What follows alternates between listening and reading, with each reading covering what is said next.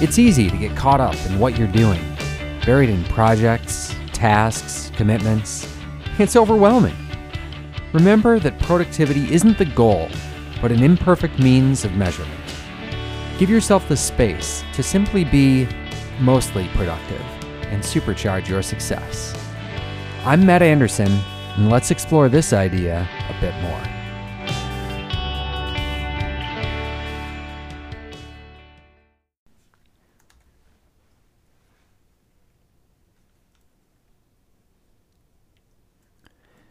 Well, hello. I've been running a lot lately, and I've actually rediscovered my love of running over the course of the last six months.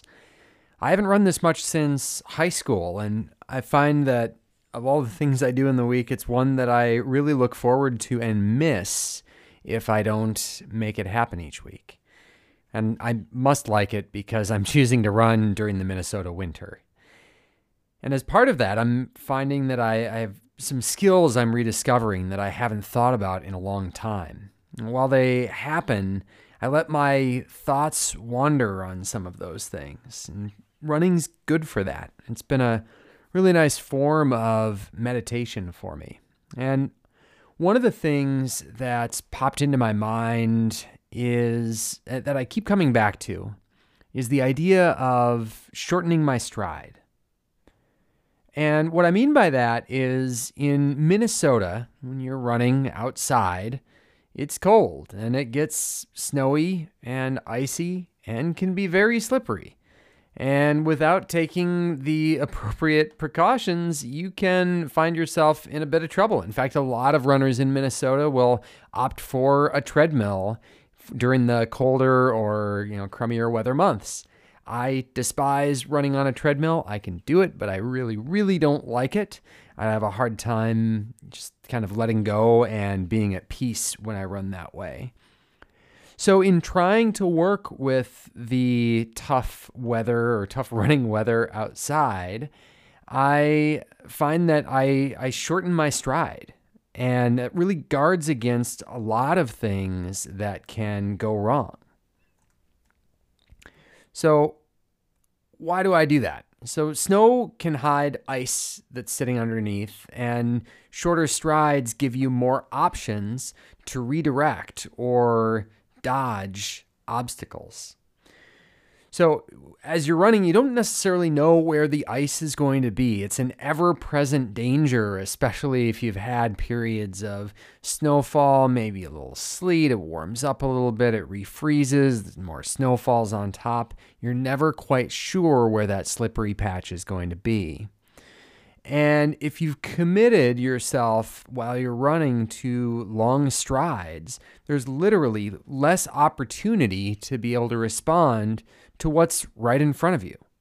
I mean, at speed, trying to dodge something that's two steps away is harder than dodging what's four steps away, even if it's the exact same absolute distance because you just have there there's less opportunity to be able to change what that stride looks like or make a pivot or make a turn there's just not as much wiggle room when you're taking that longer stride when you want to adjust or compensate the shorter slide also shorter stride also makes it easier to recover if you start to slip because stretching with a long stride, if you hit the ice, it's tough to compensate in the moment. It puts a lot of stress on your muscles. I mean, best case, you pull it together, but it was hard. Middle case, you strain a muscle or really feel it after the fact. Maybe you have to take it easy the next time you go out or take some time off from running entirely. Or worst case, you can't pull through it and you slip and fall.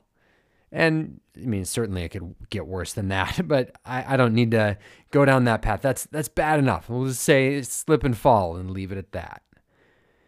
And a good example here is even if it's it's not something that should happen to come across you, but trying to turn on ice is a heck of a lot harder if you're taking those long strides. So if it could be slippery, I'm taking that preventive measure of making wider, slower turns with a shorter stride.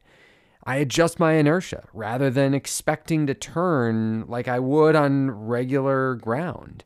And from an outside perspective, it might look a little bit goofy. I don't know how much I actually care about that because you know, at the end of the day, I'm getting that run in and I'm making sure that I am staying at least reasonably safe in what could otherwise be a, a tough situation or I could make a, you know, a mistake out there and I'm trying to protect against the downside of that.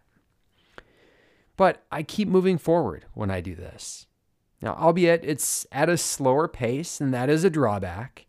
I'm not as efficient as I would otherwise be. I, you know, I really felt this during my first slippery run of the season.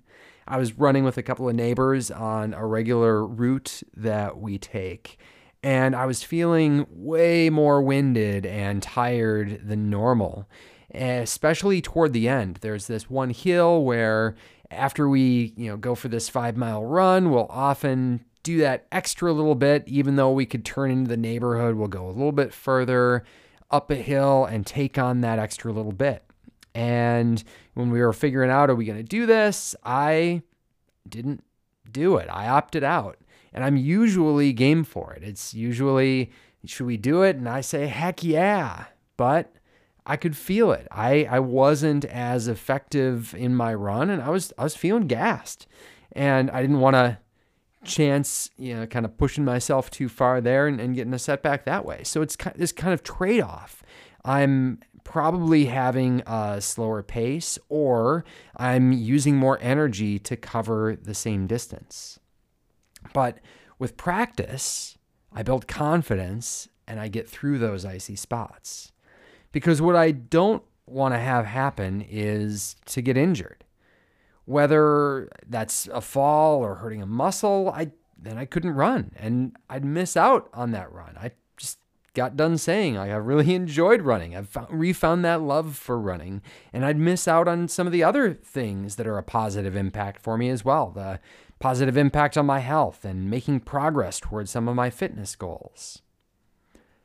Though I admit there's still a chance that I slip or injure myself when I go out there shortening my stride doesn't fully guard against that possibility. And as I consider my threat model, I'm trying to mitigate the most likely risks. So it's worth noting that I take other measures too, like changing where I run. I try to keep it to roads, fewer paths and sidewalks where it's going to be more slow, uh, snowy or icy. I'll change my path. You know, I don't share my runs publicly, but I do use GPS to track where I run. And instead of uh, looking like a big loop like it normally does, it looks kind of more like a, a branch with pine needles on it uh, with a bunch of little out and backs in what I'm doing. And I'm usually sticking a lot closer to home. So, in case something did happen, then I'm not so far away and I can get home easier you know, you might be asking yourself, wouldn't why am I not just stopping in the first place? I mean, wouldn't that be safer not to uh, or to to stop entirely when I see that that problem in front of me? And I mean, sure, possibly, but in the context of a larger system, even stopping has its own risks. I mean, if you're stopped and you realize you need to move, it can be hard to get moving, especially if you're on an icy spot. If you've ever been on a sheet of ice and you try to start running right away, you can't move quickly. You're going to have to start slow. So, when managed appropriately, those short strides, you can control more of your own safety. You can drive more of your own outcome by making that deliberate movement rather than just stopping entirely. So, in my podcast about productivity, I've just spent the last 10 minutes or so talking about running. You know, what does this actually mean? And well, first off, let me say, I call it mostly productive for a reason. It's not just about productivity, but it does map into productivity. I find the whole concept of shortening my stride to be a terrific metaphor elsewhere in life. And I often reflect on that idea even during my run. It is part of that mind wandering process that I mentioned about. There's value in shortening your strides in many areas of life, whether that's at work, whether that's something with family, whether that's a personal goal that I'm looking for. This concept is applicable in so many other places than just running. I often wonder, am I focused on the right thing? I wonder, am I focused on maybe the perfect thing? But if I shorten my stride and make some progress toward something and I'm ready to pivot to something else, I find that that approach has worked really well for me. And I don't lose the opportunity to be able to make some of that progress because I'm worried about what I'm focused on. If I was focused on the wrong thing, that's okay. I can pivot, I can respond.